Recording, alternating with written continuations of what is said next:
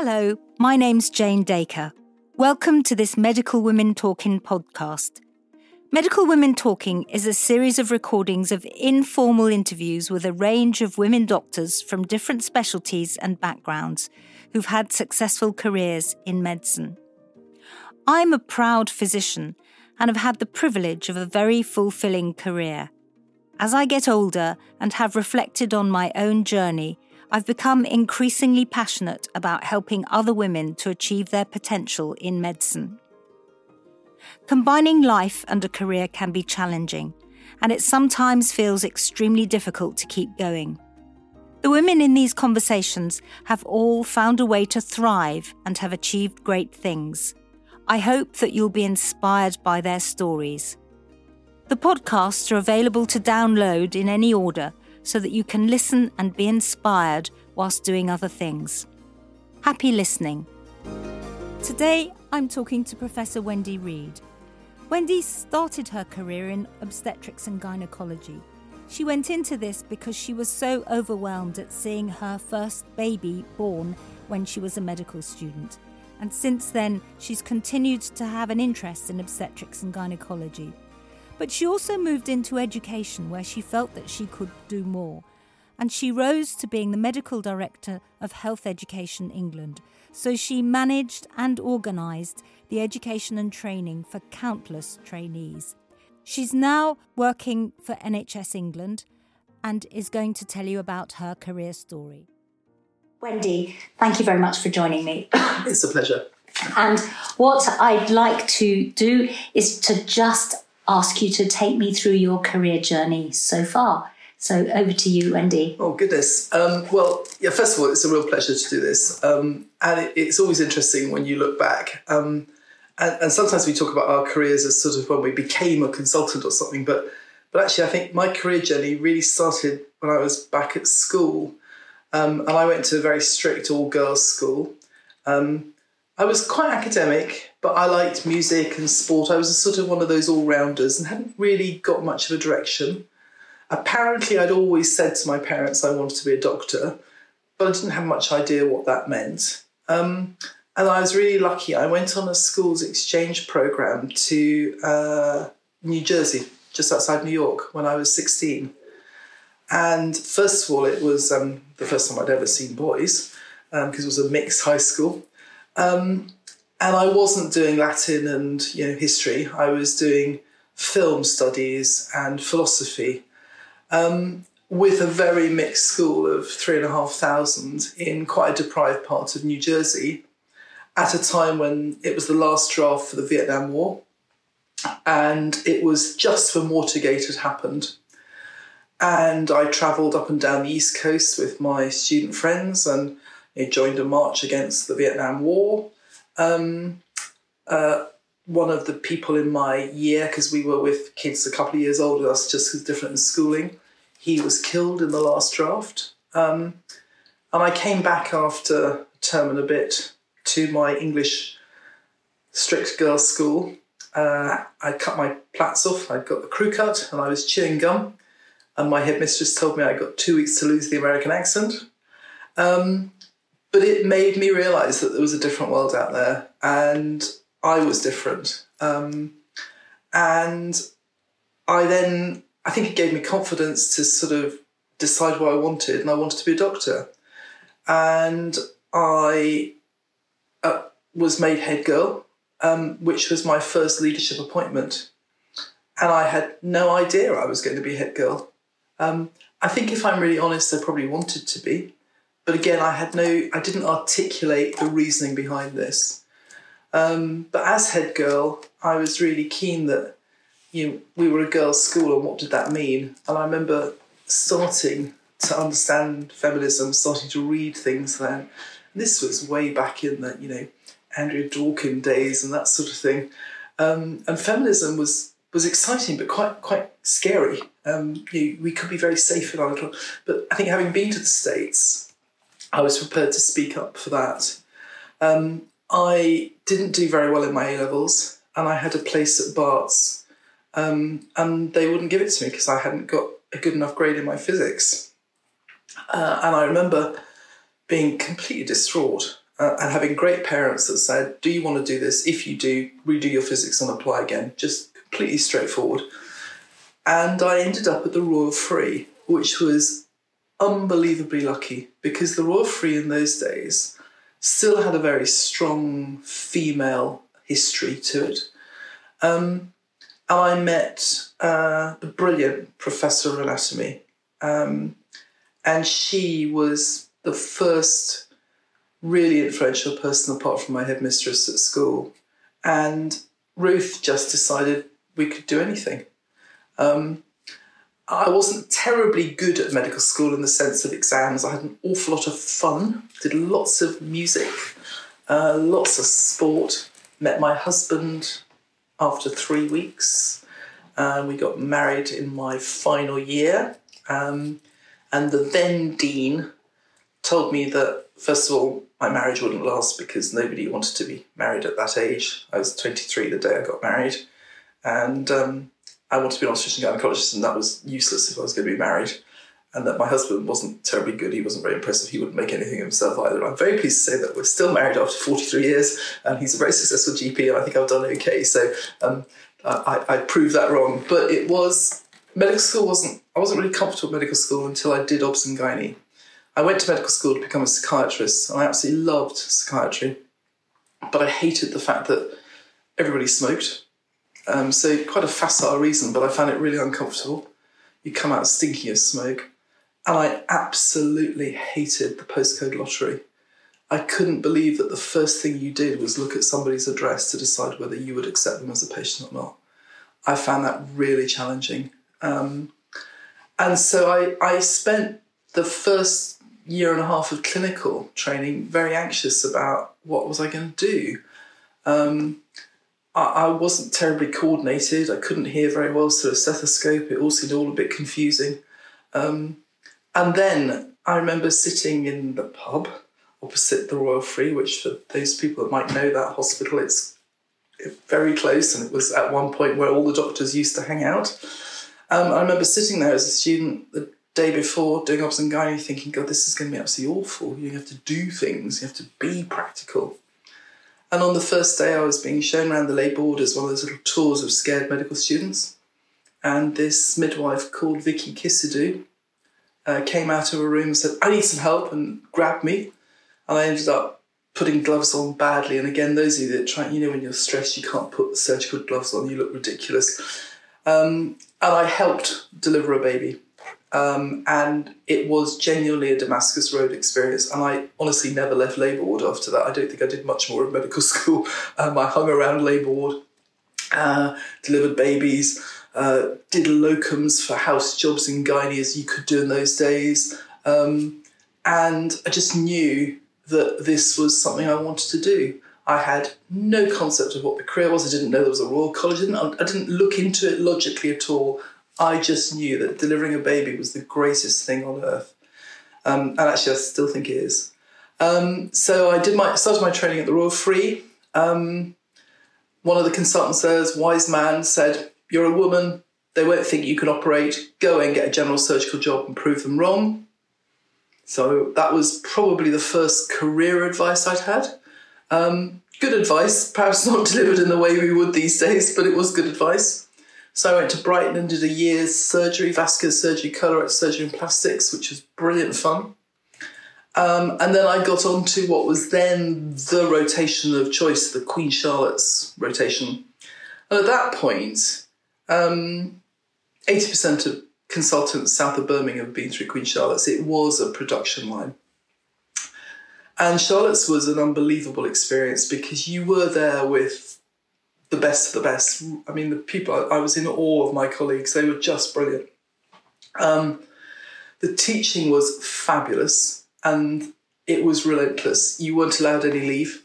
Um, you were six months there and your leave was the end of your job. You got three weeks off at the end, that was it. Uh, we worked shifts, uh, really intense shifts. Um, but I learnt the trade and I had the opportunity of working with a dozen or more consultants, um, all men, of course. And so you saw different styles and different approaches. And uh, then I went to the Hospital for Women, Soho Square, uh, to do my gynae. and that again was a, a gynae factory. Um, and by then, I I was lucky. I realised I got a good pair of hands and operating. I could think three dimensionally. Um, so I loved that. Did all the rotations. Ended up at the Royal Free as a senior registrar and got a consultant post at the Royal Free. Uh, and then I sort of looked around and thought, what's next? And indeed, the night I got my consultant post, my mum and dad and husband, we were in my flat and we were celebrating. And my father, who knew me quite well, turned around and says, What are you going to do after this? And I was like, I've just got a teaching hospital consultant job, Dad. What else is there? But he was quite right, because actually, very soon I realised that that wasn't enough. I wanted something more. Um, I'd always been interested in teaching. Um, in fact, I'd started an ethics teaching program at the Royal Free because there wasn't any. And as obstetric gynae senior registrar, you know, we, we deal with ethical issues all the time. Um, but I'd never formalised that thinking. And I got involved in some college work, and it struck me that you know knowing more about this was really important. And then I met a couple of really influential people. One of them was you, Jane, and started to understand the academic structures behind assessment. Um, and the so what is the purpose of the education that we're offering people. And it was the so what that really got me interested. Um, and the fact that education is so much more than doing things. And much of my training had been about doing a procedure well, having managed this, having seen that. When in fact, of course, the job, particularly in obstetrics and gynecology, is about communication and empathy and understanding and kindness and all the things that make a professional. Um, and I then had a decision to make because I was very kindly offered a, a, senior lecturer's post. I was an honorary senior lecturer anyway, but I was offered a senior lecturer's post or to stay in the NHS, and that was that was a decision that was quite hard to make. Um, but I, have academic leanings, but I'm not an academic, and the the senior lecturer's role was not something that I felt would give me the breadth that a London teaching hospital role would do. And in those days, we had our own research fellows, we had our own systems. So at that time, a teaching hospital job in London, I supervised master's degrees, two PhDs, did active research and teaching and everything. We, we weren't divided into academics and service, it wasn't like that. So I stayed in the NHS and went up the college ladder, um, regional advisor, got involved in the exam committee. Um, and I remember at the first exam committee asking a question about how we set the pass mark, uh, which I think you know I've shared with anecdotes with colleagues like you in the past, Jane. But know, setting the pass mark was in those days just well, it's always been seventy five percent or whatever it was, and so being able to bring an evidence base to something as venerable as the membership exam was really quite important. And I don't think I looked at it as, as a leadership role, but it most definitely was. And I think it started to cement in other people's eyes the fact that I was prepared to do something quite difficult. Um, I was prepared to work with others to get it done, that collaborative approach. Um, and when I said I'd do something, it would happen. And I think that's partly how you build your reputation is you know decide what you're going to do and do it. Um, make sure you deliver. Um, and then um, I was telephoned one afternoon and asked why I hadn't applied for an associate postgraduate dean's job in London. And I was like, well, I hadn't really thought about it. Um, and actually, when I did think about it, I realised that that was sort of what was missing from my consultant post was that chance to influence on a bigger scale. Um, I've always been interested in systems and a wider approach than just you know my team. Um, and so I went for the interview, and it was one of those job interviews where, as a candidate, I realised that I really wanted to work with these people. Um, I'm not sure it helped my performance, but I was appointed to the job, and then that was where I really started to learn differently. So I had to learn about different specialties. I had to develop my negotiating skills because there were no there's no levers. If you want to change things with a Royal College, you've got to be able to make the case. Um, And I was lucky enough to manage paediatrics and anaesthetics nationally. And of course, what that gave me was a whole new cohort of friends and colleagues, um, both in specialties that are quite forward looking in terms of assessment and structures and learning. Um, and of course, in paediatrics, uh, women as leaders were quite common, and it was fantastic. Um, and likewise in anaesthetics. And suddenly I met presidents of colleges who were women. And at that stage, I had never worked for a woman until I went to the London Deanery. So, despite the fact I'm an obstetrician gynecologist and had had a career in London, I had never had a female boss. Amazing. Um, so, my first female boss was uh, Shelley Heard um, mm-hmm. in the London Deanery. Um, and Shelley was one of these, she's a polymath. You know, she'd been a chief executive of an acute trust, she's a microbiologist, she's got a PhD. I think her master's at, at University of America is in philosophy. I mean, she's just extraordinary. Um, and she was the person that introduced me to workforce planning. And workforce planning, it did sound a bit dry. Um, but when I got my head around the data, it suddenly occurred to me this was about patient care. And I don't think I'd really quite put all of the bits of my career together until that point. That I'm passionate about the individual patient, that delivery of that baby, the most important moment in that child's life or that mother's life. And then the teamwork of you know, setting up education processes, that sort of thing. And then you know, academia. I don't think I quite put it all together as about the system of how we care for patients and how we learn to do that better. And workforce planning quite strangely gave me that insight that if you don't understand your workforce, you don't understand its choices, you don't understand how you get them to the right point, how you retain them, how you encourage them to do differently, you really aren't going to impact on patients positively at all. So I got very interested in that. Um, and at the Royal Free, we were struggling with the cover at night because we had around 65, 70 young doctors sleeping in the hospital at night, all being called for different things randomly. Um, and we were facing uh, the reduction in doctors' hours called the Working Time Directive. And I thought, well, you don't need to have you know, five different medics sleeping in the hospital at night to do you know, five separate things on the same patient. So we developed a concept called Hospital at Night, which has become a brand really. Um, and we tested it out, and again, massive support from people like Margaret Johnson, who was the medical director at the Royal Free, another really impressive woman in my life. Um, and we tested it out there, and I didn't know how to run a change program in that sense at all then. So I learnt on the back of that that you know, it isn't enough just to have the meeting and have everyone agree. You've got to then chase them down the corridor and say, Are you sure you know what you've agreed to? Are you actually going to follow it through?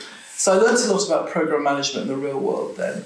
Um, and then, because of that work, got lots of invitations to speak modernising agency as it then was, which was part of the sort of arm's length of the Department of Health.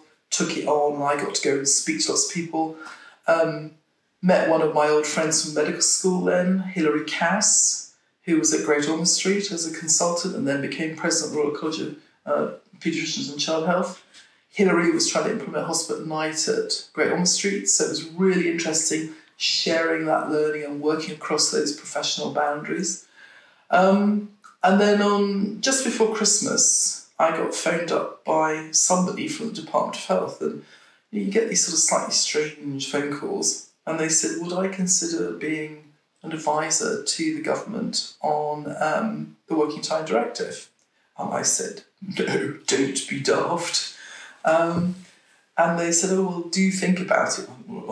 I put the phone down and it rang again the next day. And they said, Well, you know, we really think, you know, we do want some senior clinical advisors. And we've spoken to all the colleges and they all think you'd be great. Uh, I have to say, never believe that, okay? Um, but something in me said, Yeah, actually, tired doctors kill patients and themselves and we're not different to anyone else. And I don't care that, you know, maybe surgeons think they're different they can do 100 hours a week. It's not right. And I've done it. I've worked those you know, punishingly long weekends with no sleep. Um, I don't think I did any damage, but I don't know. And the evidence is that we are not safe when we're that tired. I also had a great friend of mine who, after a long bank holiday weekend in Brighton, had driven his car home and flipped it on the A23, lost a leg, much of his brain, and he had two young children at the time. And we were summoned to the chief executive, it wasn't called that, the managing director at that time in the hospital, and told that if we felt tired, we should stay in Brighton, we shouldn't drive home. And I remember at the time thinking, that's not right, that's not how you fix these things. So actually, the working time directive for me was much more about safety and the safety of my colleagues and our patients than it was about the hours that we work, the government, Europe, or whatever it might be. And that was a lonely job, very lonely, because actually the profession didn't want to change. Uh, profession read, professions don't change, that's not their job. Their job is to be conservative. Um, but this was going to be the law of the land. Um, and we had to do something. Um, and so I learned how to work with the Department of Health then and I made some really good friends. They were really, really hard-working public servants. Um, I also learned to work with politicians, um, some of whom were fantastic, some of whom were more challenging. Um, but I have actually got considerable respect for politicians because they put themselves out there, they have a job to do, and our job as the experts or the advisors is to speak the truth to them um, and to help them see how they can deliver what is their public mandate. Um, it's not about taking sides or or you know rolling over for them, whatever the terms we use. It's actually about being true to the purpose of your role. So I learned a huge amount about that. Had great fun going off to the European Commission presenting English data and realizing that quite a lot of Europe weren't doing the same. But it was a very interesting experience. Um, and then I came back into my postgraduate dean job as I was then in London. Um, and London was reorganising, and I wasn't very happy actually. Um, it wasn't it wasn't where I wanted to be, uh, and I was really sort of thinking: Do I go back to clinical work? Do I look for um, a role in a medical school? I wasn't really sure what I wanted, but I felt there was much more to be done in the postgraduate space. But London was taking an approach of a lead provider, which was you know, one big organisation would run training for others, and I I that didn't feel quite the way I supported it. I absolutely accept it was what London wanted to do, and I was the square peg in the round hole. Um, and I was lucky enough to be elected vice president at the College in, uh, of Oxford at that time, and that was fantastic because, first of all, it gave me that professional sense of belonging again. Um, I, I'm, i love colleges. Um, there are times during HE when they've driven me crazy. Um, but I love the ethos of coming together for the good of the patients we serve and yeah, all of that stuff that goes with that. And I had a really very happy few years there as vice president. And in that time, the arm's length bodies were formed after the 2012 uh, reorganisation of the NHS known as the Lansley reforms. Health Education England came along. I was in India on holidays and my phone rang again. And um, it was a chap called Chris Welsh. He said, Why haven't you applied to be medical director of HE? I said, Well, didn't think I was eligible. And he goes, Get your application. So I sat in a lobby of a hotel on one of those business things, sending in my CV. And if any of you have ever applied for a job through NHS Jobs, you know what a trial that is. Um, I was lucky enough to be appointed the first medical director of HE. So I joined HE as a medical director um, and then became the director of education and quality, which was important because that was a multi-professional role. So for the first time, I was responsible uh, across the healthcare professionals, which is really exciting because much of the work in Hospital Night had been about the wider clinical team, understanding workforce. You don't, we don't work in isolation as doctors, so what's the point of knowing about the medical workforce if you don't understand the clinical team context? So it was perfect and this was the first time we'd ever brought all of the processes together in England. They'd always been separated either into regions or locally. And it was a chance to change things, um, and that's what I wanted to do. Um, so, building the organisation took three or four years. Um, it was really quite difficult because not everybody wants to be put into a new system. Um, and working with the postgraduate deans and, and colleagues across universities, there had never been a single organisation that said what we want from medical schools. You know, there was regulation and there were individual medical schools, but there'd be no NHS voice saying, well, actually, we want this. Uh, and the way the arm's length bodies were constructed was that we had an annual mandate from the government. And our first mandate was that 50% of UK graduates, English graduates, should go into general practice. Well, I had to think about how on earth we'd have those conversations. And indeed, my first conversation with a very venerable dean of a very venerable medical school did not go well. um, and so, just it being the right thing wasn't an argument that we could make. So, what I learned to do was to build a team, and I have a fantastic team around me of real experts, and they range from data analysts, people that really understand quality, people that really understand you know, human factors in decision making, all those sort of things. I've learned a huge amount from them. Um, but we have delivered quite significant change. Um, yeah, big stuff from five new medical schools, um, small stuff around changing how women in medicine can take time off. Um, and if you take time off, having funded return, that you can go and practice your skills, uh, you can check in and make sure you're ready to come back and you're confident. Um, and none of these things can happen without funding. Um, and negotiating that funding is always challenging, but that's been my job. Um, it's also been fantastic working across all the colleges, all the regulators, all the medical schools, that, that sort of big picture stuff I've really enjoyed. Um, and I think we were lucky in that we had a very consistent political message because we had Jeremy Hunt as Secretary of State for much of my time, although I have now worked with 13 Secretaries of State of Health in various national roles. Um, but I have to say that the one thing about Jeremy Hunt was he asked you really difficult questions, but you could have a discussion with him and say, can't do that, but we can do this. And as a politician, that's his job. He's, he's there to ask these difficult questions. Um, but that consistency there and the support from Department of Health colleagues, I think, made HE successful. Um, uh, and during that time, you know, my own personal skills have developed significantly because I've I've learned a lot more about the other professions, and we all have different cultures in our professions. And it's been fascinating working, particularly with Suzanne Rastrick, who's the Chief Professional Officer for Allied Healthcare Professionals. She's unbelievably impressive. Um, but she has to work in a very different way to me with medics. And yet we're trying to achieve the same end. So you know, we've both supported the advanced clinical practice work. Um, and that's now delivering hugely, not only better careers for people with aspirations, but actually really important element of service now.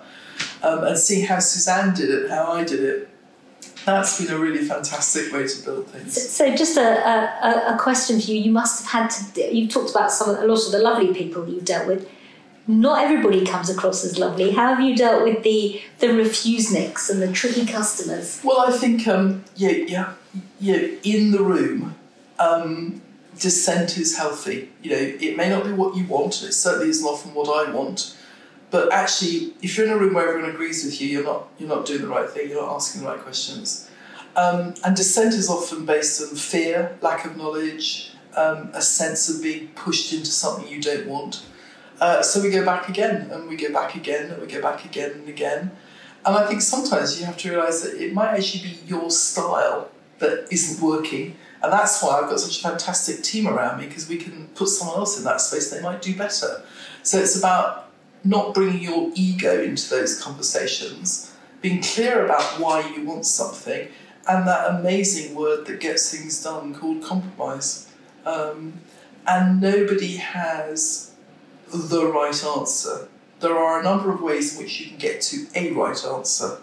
And that's something I've learned through HE. It's about working with and through and round and accepting that there are some things that are a great idea at the time, but you'll never get landed. So don't hang on to them, move on. Yeah. You know, don't, don't cling on to the one thing.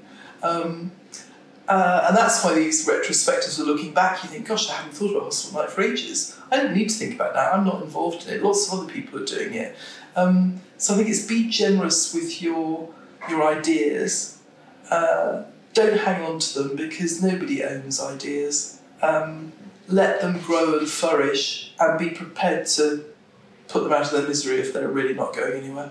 Um, and that's how we've worked. We, we've had to work like that. We don't we don't have you know we're not we're not an organisation that can buy things. We don't we don't buy our way into things. We're not rich. We have public money, so we've got to make sure it's really well used. Um, and in the public sector, there are people with very strong opinions, but also with brilliant ideas. So dissent is difficult, um, and sometimes, frankly, you just have to wait it out and say, "We're not going to get this done in this area. This individual does not want to work with us. Let's think again."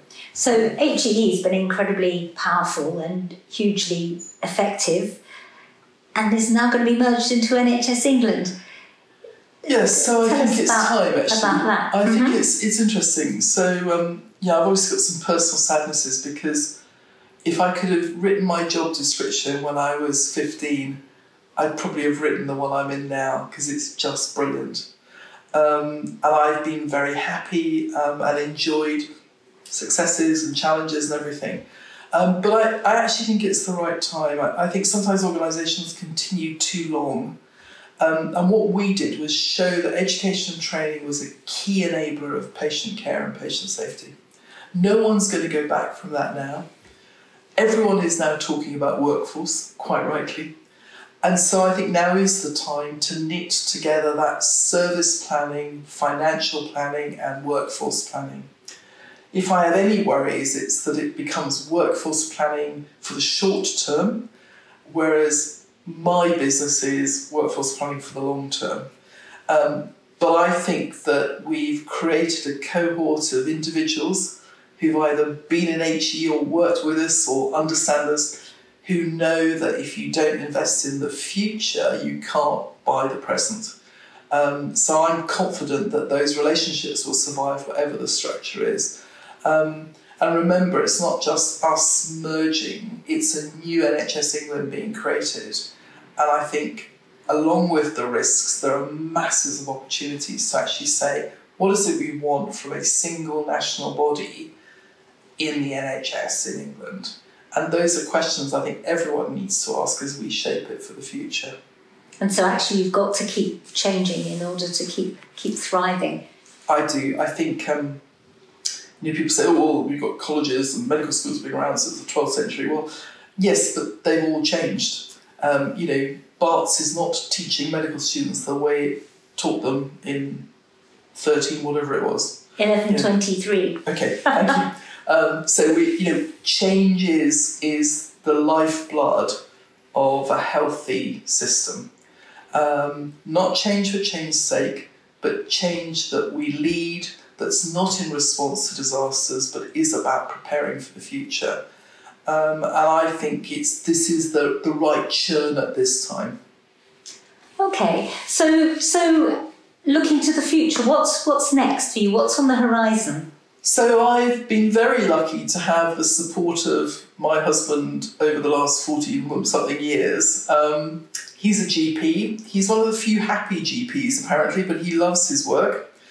Um, and over the last few years, we've been you know thinking about what we want to do. I certainly don't want to stop contributing, um, but I'd like to do it from a different perspective. I'd like to actually be in more of a support space to think differently, to have a bit more space to think through things.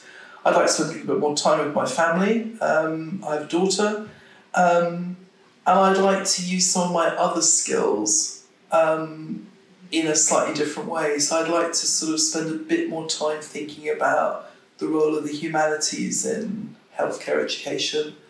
I'd like to understand, you know, why we're why we're not so good at caring for people with learning disability and autism. I'm involved in a charity called Artbox, where these are artists with learning disabilities and or autism, and they're phenomenally skilled. Um, but we're a charity, and we're tiny, and we're often all that these artists have. Um, so I'd like to do a bit more campaigning.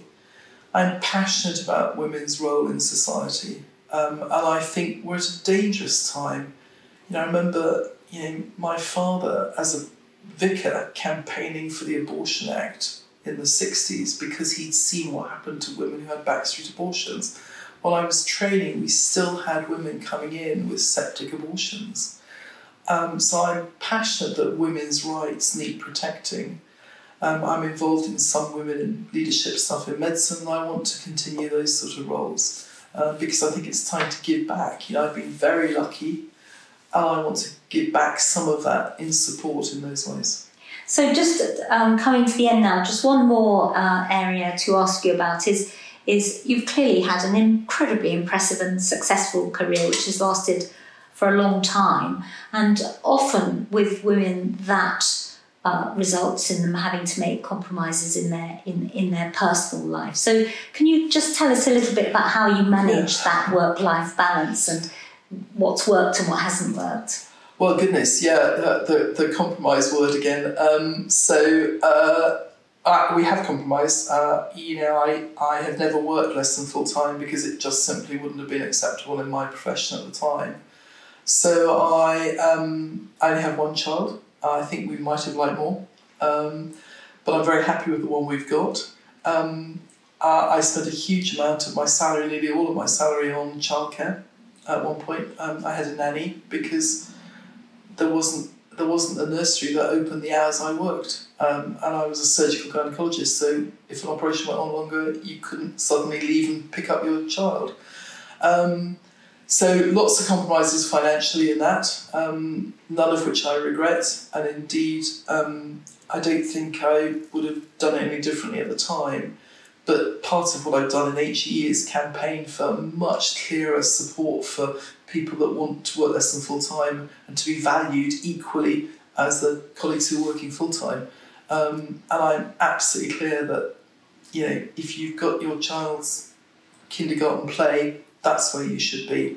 The NHS is big enough to cope with that, and we shouldn't have rules around that. We should have a human approach to it. So th- those were compromises. I suppose the other compromise has been, you know, I've stopped singing and playing in orchestras and that sort of thing, music. Um, I get huge pleasure watching my very talented daughter do these things. Um, but I stopped being in a choir because I just didn't have time. Um, and there's an awful lot of work happens over weekends. Um, so things like just saying, mm, maybe it's my turn to take the dogs for a walk, and maybe it's my turn to do this.